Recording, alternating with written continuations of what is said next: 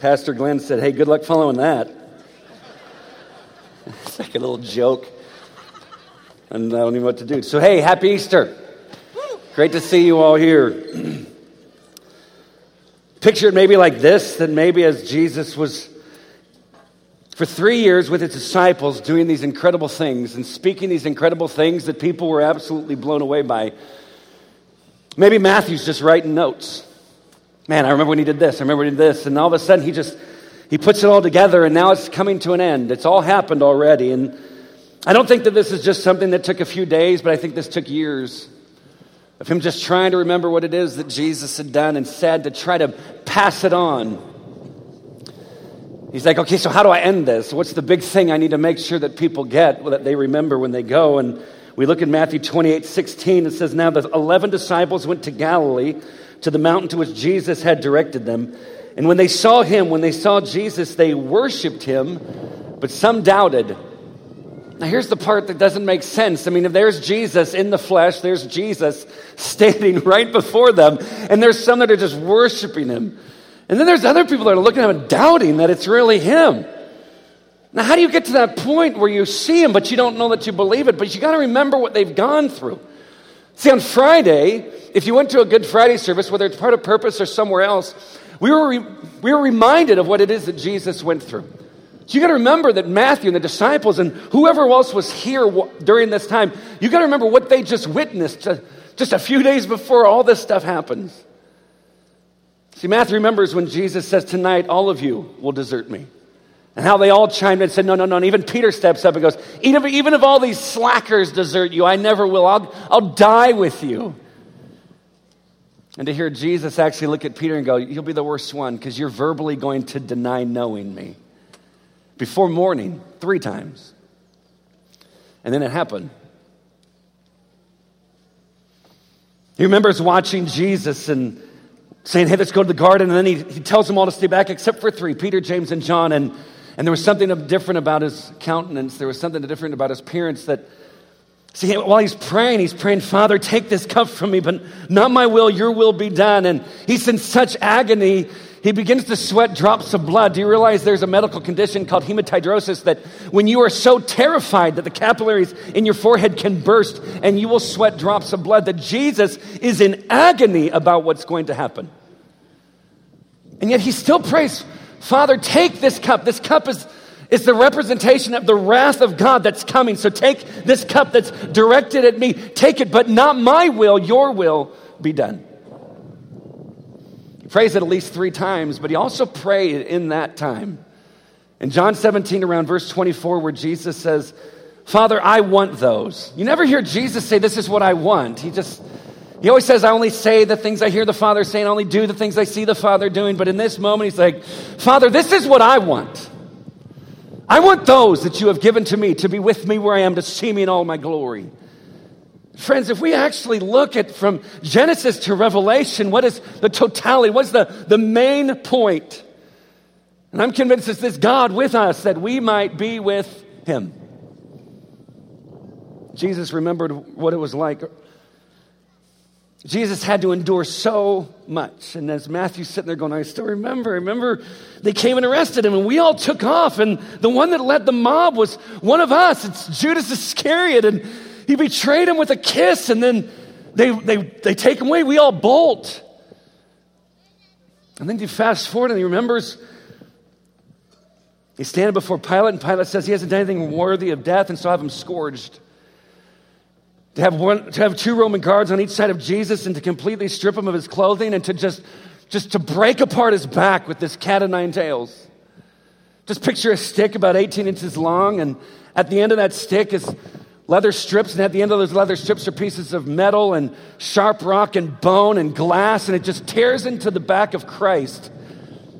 After they're done with that, they put a pope, the purple robe on him, and then they took him about before about 600 Roman guards. And you got to remember that these are the guards that the Bible says that we're all knit together in our mama's womb. That Jesus is just standing there, the one who created them. He's just standing there silently as they're mocking, oh, hail, King of the Jews. And there's no worship, it's just mockery. But what's his prayer? God, I want those that you've given me to be with me where I am and to see me in my glory. He remembers coming back before Pilate, and he maybe Matthew's just writing this down, and tears are coming down his face, and he's just sitting there going, ah. And remember when he says, okay, and he signs the edict and just throws, and there goes Jesus carrying his cross, and maybe from a distance he's watching because no one's close. All his disciples are taken up. Maybe he can just see as the spikes go through his wrists and his feet, and he hears Jesus just screaming out over and over, Father, forgive them. They don't know what they're doing. He's just asking for forgiveness of those who are executing him. And as they hoist him up and gravity becomes too strong for the one who created gravity, his elbows would dislocate, his shoulders would dislocate. Why is he going through this? Father, I want those to be with me, see me where I am, to see me in my glory. I want them with me. At 9 a.m., he's, he's put onto a cross. At noon, the sky goes dark like midnight. And about 3, all of a sudden, Jesus knows he's about to die with a loud voice. The scriptures say with a loud voice, and I don't think it was just human loud, I think it was divinely loud. I think this is the thing that shook the universe. As the universe watched its creator scream out, It is finished! He used a banker's term that actually literally means paid in full. Every Old Testament sacrifice pointed to this time where God in human form comes and says, I will pay the price for what purpose? I want those that you have given to me to be with me where I am, to see me in all my glory. If we stayed in Friday, it would seem like it's totally hopeless. But, friends, Sunday happened.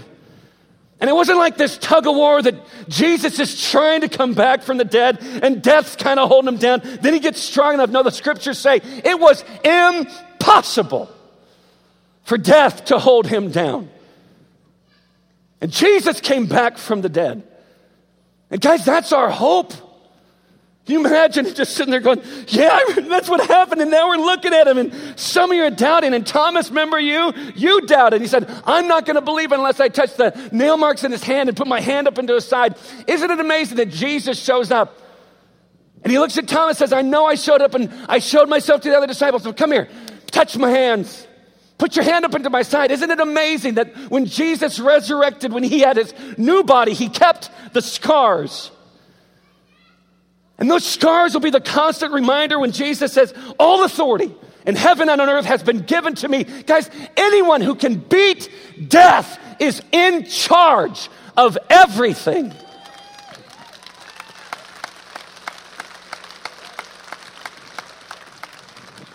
Daniel chapter 7. Daniel writes this I saw in the night visions, and behold, with the clouds of heaven there came one like a son of man, and he came to the Ancient of Days and was presented before him. And to him, now listen, was given dominion and glory and a kingdom. Now, this is the best part that all peoples, nations, and languages should serve him. His dominion in an everlasting dominion which shall not pass away, and his kingdom one that shall not be destroyed. This following Jesus is not for one particular time, one, one particular people group, one particular place. This is for all people called to God, that God has put us all on this planet for a purpose of what? To be with him. That's the purpose. So the last thing that Matthew writes, he's like, oh, and that, that word when he said it, and behold, I will be with you always. How long's that?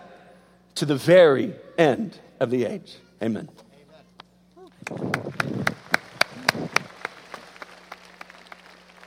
But I can't help but think that as they heard Jesus say these words, all authority, all power in heaven on earth has been given to me, they're going, what's he going to say next? And the next words out of Jesus' mouth were so unbelievable, they were so surprising. Because you see, I'm, I'm convinced that the thing that oftentimes gets in the way of you living out the purpose that God has for you is you. It's your scars. That as they're seeing the scars of Jesus, they're thinking about their own scars. They're thinking about their own life. They're thinking about their own shortcomings, the ways that they missed it, the ways that they thought his teachings and his healings were awesome. But when it came to follow him to the cross, they said, no thanks, I got to check out here. The ways that they weren't faithful. And what I love about the scriptures is, especially if you're new to them, you're going to find this over and over again, is that God is constantly using people who are unqualified, people who don't have it all together, people who miss it to do a great work. And he's done this with you, and he's, he's doing this with me, even at our earliest ages. My, my son Charlie is five now, and when he was three years old, I remember my wife and I were watching him, and he was uh, in the living room reading a children's Bible. And we just thought, this is so adorable. This is so cute. And it didn't matter if the Bible was upside down, right? Like, you know, no judgment, no judgment, Charlie. Just thought that was awesome. He's reading the Bible upside down. We said, that's, that's so great. And my wife and I, we sat back and we just said, man, we are awesome parents, right? Mean, we're just doing it. He's reading the Bible. And then all of a sudden, like a few seconds later, Charlie rips the Bible, right? Which for like a pastor's kid is kind of a big deal, right? So he rips the Bible. And immediately, Sarah and I, we run in and we go, uh, Charlie, what are you doing? And he's got this big smile on his face and he goes, Oh, dad, dad, Jesus ripped it. At which point I said, You're a liar and you ripped the Bible. That's not a good path, you know, man. You're struggling. And I, I, said, I said, Charlie, you, you ripped the Bible. Jesus didn't rip it. He doesn't rip his own book. You ripped the Bible. That's not okay. And we began to talk with him about taking ownership of his own sin, of his own brokenness, of his own decisions. And a few weeks later, he had a monster truck that he just cherished and loved. And, and he smashed that monster truck one day because he was so upset about something. And, and I remember I talked to him and he said, Daddy, I, I broke my truck. I broke my truck. And I said, I know, Charlie, you broke your truck. And he kept saying that for a few weeks. And and then one afternoon, we were driving in the car together, and his eye caught my eye in the rear view mirror, and he said, Daddy, I broke the truck. I broke the truck. And I said, I know, man, I know. And then all of a sudden, this smile came over his face. All of a sudden, there was this, this glimmer of hope. All of a sudden, there was this potential of a different end to this story. And, and Charlie said, Maybe daddy can fix it. I'm like, I can't fix it. I'm sorry. You know, like, I don't, don't know how to fix a truck. But when he said that, I, I thought, isn't that a beautiful picture of the gospel? That when you and I come face to face with our brokenness, we at that moment have the opportunity to come face to face with the Jesus who says, I can fix it. That what I did on Friday and Sunday proves that I can fix it and that you can live the purposeful life that you were absolutely created to live. And as the disciples sit there and hear that Jesus has all power, all authority, and then he says these words. I guaranteed they began to tremble. Jesus says, Therefore. What's it there for? It's in response. It's, it's, it's the response to this reality that He is the God of the universe. Therefore, go and make disciples of all nations. Are you kidding me? Jesus says, I know your past. I know your scars. I know your brokenness. I know what your story has looked like up to this point, and you think that you are getting in the way of my purposes, and you've missed it if you think that.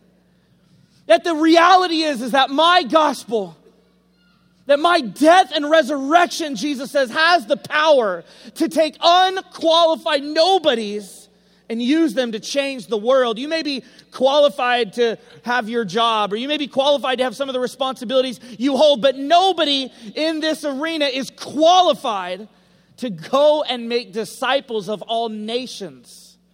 But Jesus, since day one, has always been in the business of calling and loving unqualified nobodies to change the world. Jesus wants to say to every single one of you on this Resurrection Sunday, because I died for your sin and because I rose from the grave to prove it, there is a part for you to play in my story. I'm not sitting you on the sidelines. I've got a game for you to be in. There is a purpose to your life. And maybe some of you right now, you're going, can you really believe in a resurrection?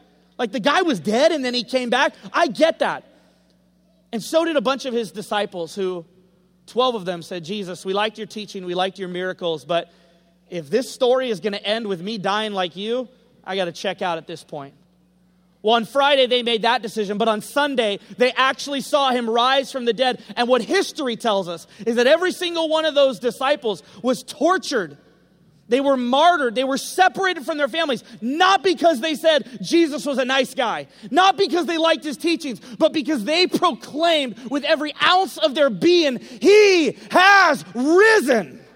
And when, he, when they proclaimed that, When they proclaim that with their life, it cost them their life. How do you explain on Friday a group of people saying, Yeah, Jesus, we liked you, but we're not ready to go there? On Sunday, they said, We will give it all up for you. It's only explained because Jesus actually rose from the dead. So if you want a part in God's story, if you want to change the world, You've got to have one big vision and you've got to have one big goal. The vision is this everyone everywhere following Jesus.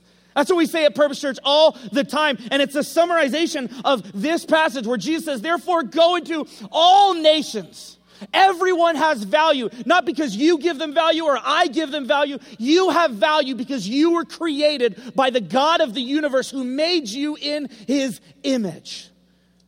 That everywhere, no matter what stage of life you find yourself in, God desires that you would follow Jesus, not just make a one time decision or, or a moment, but that you would spend your entire life following Jesus. When he says, therefore, go and make disciples, that word disciple literally means a learner. It means it's an active lifestyle of you constantly being overwhelmed by the reality that God has died for your sin, that God has risen from the dead, and that there is a part for you to play in his his story because the resurrection is global. It's for all people. It's eternal. It determines where we spend all of eternity. And it is relational, meaning it defines and shapes and reorders every relationship in our lives. See, you will be most fully alive when your life is a platform for God's glory when it's not a platform for your own glory and your own kingdom, but when you give your life away to the God who gave his life away for you. How do we do that? What's the goal? Jesus continues. I want you to be baptizing them in the name of the Father and of the Son and of the Holy Spirit and teaching them to obey everything I have commanded you. We say this a lot here at Purpose. Found people find people. That if you've been found in Christ, and maybe today you're ready to make that decision, that maybe at the end of this message, that as Pastor Glenn leads us, you're ready to say, I want to be found in Christ. I, I want to go from death to life. I'm ready to, to surrender everything to Jesus.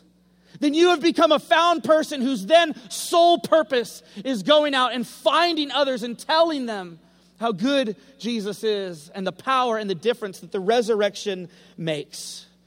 See, our goal and our vision, our dream is to introduce everyone we encounter to the Jesus who changes everything. Maybe for you, that next step is going to be baptism. Maybe for you, that next step is surrendering your life to Jesus. Maybe that next step for you is looking at your family, your friends, your coworkers, and saying, How can I become a part of the greatest story in the history of the world? And so, what Jesus said to them 2,000 years ago, he wants to say to you and I right now now go because God has invited you to change the world.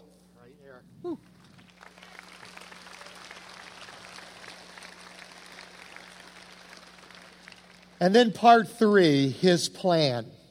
God made a way for you to be a part of his story. Would you look with me at your study outline? And it says how to become a follower of Jesus.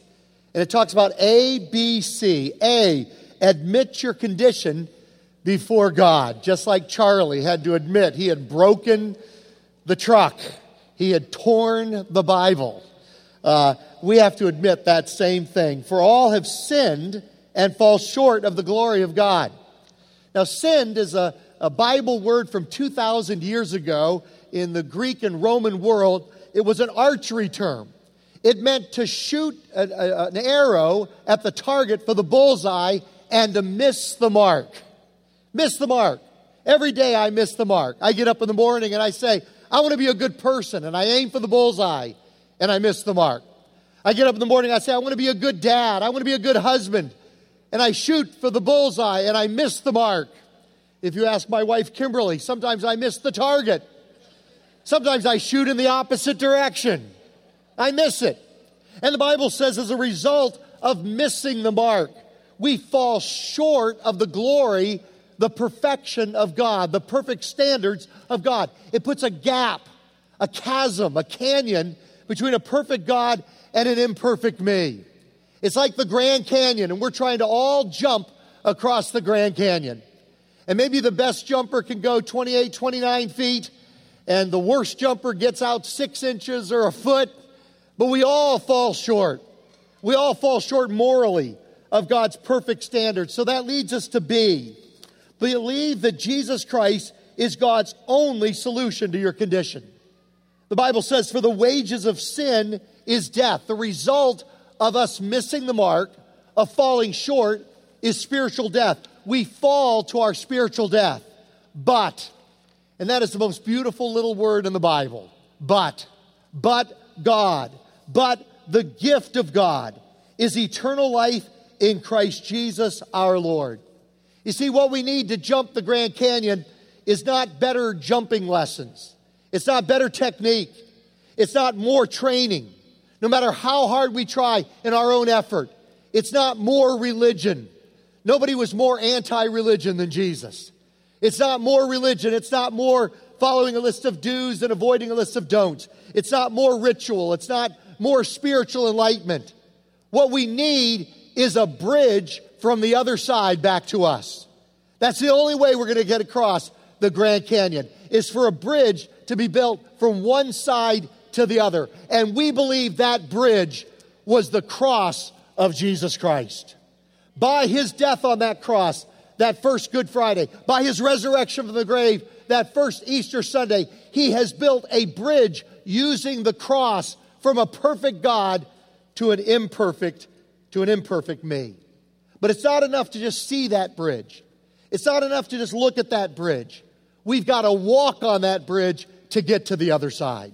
And that leads us to see choose to follow Christ as your Savior and Lord. Jesus said, I tell you, whoever hears my word, that's what we've been doing this morning through music, through singing, through worship, through prayers, through scripture reading, through, through preaching and teaching. We've heard the word of God and believes him who sent me. Do you feel something in your heart right now? Do you feel something stirring? And, and I don't mean you don't have any doubts, you don't have any questions. We all have questions, we all have doubts. We, we continue to struggle with various questions, but something in your heart, do you sense that it's true? Is there something within your heart that's God speaking to you to believe? He's calling on you to hear His word, to hear His invitation. He's reaching out to you, and now He wants you to reach back to Him. You're not here this morning by accident. God invited you here by divine appointment. He wanted you right here at the Fairplex Easter Sunday morning, 2018. He created those beautiful mountains that we can now see back there. When we were singing about them earlier, my wife leans over to me and says, Ain't no mountains to see back there. But now we see them. But you know, here's the beautiful thing. And, and my wife, Kimberly, she, she said this to me. She said, We believe they were there even when we couldn't see them. And sometimes you can see God working in your life, and sometimes you can't, but He's still there nonetheless, just like those mountains. And then the sun burns it away, and yep, there they are, but I believe they were there even when I couldn't see them. And so maybe something within your heart is saying, I've heard the word, and I feel God tugging at my heart, and believes Him who sent me has eternal life and will not be judged, but has crossed over from death to life. You know, I just noticed that this, this past week or so. What, what little word is in that phrase, crossed over? The word cross. The cross is the bridge by which we cross over from spiritual death to spiritual life. But we've got to not just see that bridge, we've got to walk on that bridge. 150 years ago, there was a famous uh, French tightrope walker named Charles Blondin.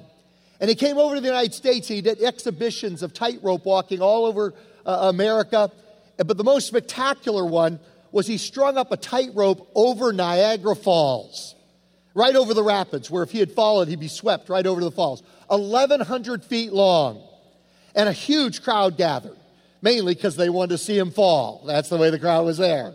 But big crowd came.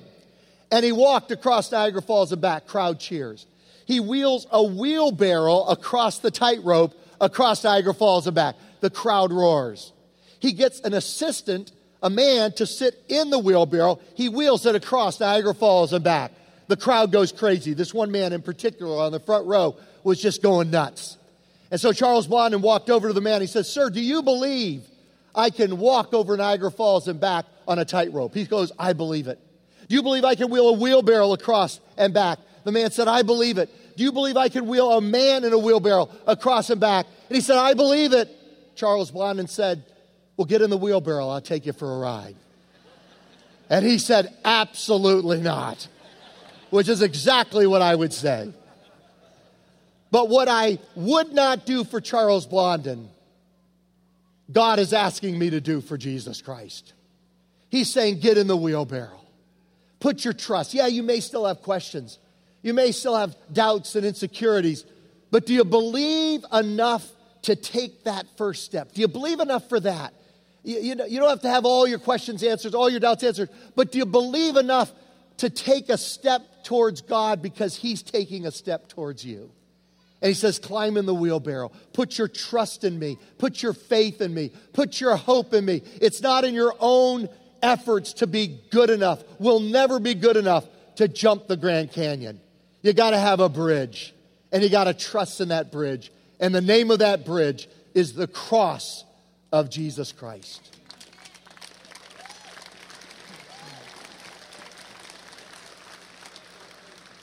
I want to give you a chance to do that right now. This is your moment. This is why you're here.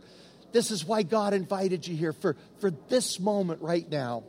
And I want to pray that little prayer that you'll see there in your study outline. Now, I'm going to pray it out loud, and I invite you to pray it silently in, in your own heart, just to yourself, as I pray it out loud. So let's do that together. Dear God, thank you for sending your Son, Jesus Christ, to earth. I believe Jesus was who he said he was and proved it by rising from death. I want to discover and begin following your plan and purpose for my life. I want to get to know you personally. Thank you, Jesus Christ, for dying for me and forgiving all my sins. Right here, right now, at the Fairplex in Pomona. California. Uh, 2018, Easter Sunday morning. I want to receive you as my Lord and as my Savior. Thank you for your free gift of eternal life. And I pray this in Jesus' name. Amen. Now, if you prayed that prayer, there's a couple of next steps. Would you look on the back of your program with me? Would everybody just turn with me to the back of the program? And, and, and the, the next step, you'll see it in that yellow or golden section there that's highlighted. As you leave in a few minutes after our closing song, you're going to see what's called the Connect Center. And there's one at each of the exits as you leave. There's a thing called the Connect Center. And we've got a Following Jesus packet with some resources to help you in following Jesus. It's a free Easter gift from our church to you. We would just love to give this gift to you. And so stop by the Connect Center and please get a hold of that Following Jesus packet. And then maybe some of you are ready to follow Jesus in baptism. Just the verse that said, Go ye therefore, uh, reach all nations, baptizing them in the name of the Father, the Son, and the Holy Spirit. This is the way people have shown outwardly for 2,000 years that they want to follow Jesus uh, by, by baptism. And for 2,000 years, follower, uh, people that want to follow Jesus have shown this outwardly. Jesus, if you'll acknowledge me uh, before other people, I will acknowledge you when I come back someday.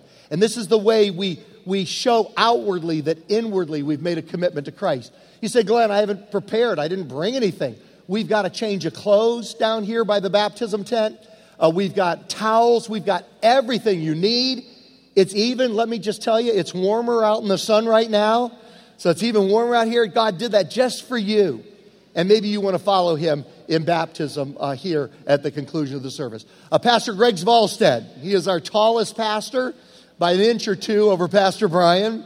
And there's he is waving right over there, and you just go right to where Pastor Greg is, and then you'll be able to get down to the baptism tent right there, and you can change your clothes, and then we'll be doing baptisms during this closing song and at the end of the service as well. God bless you.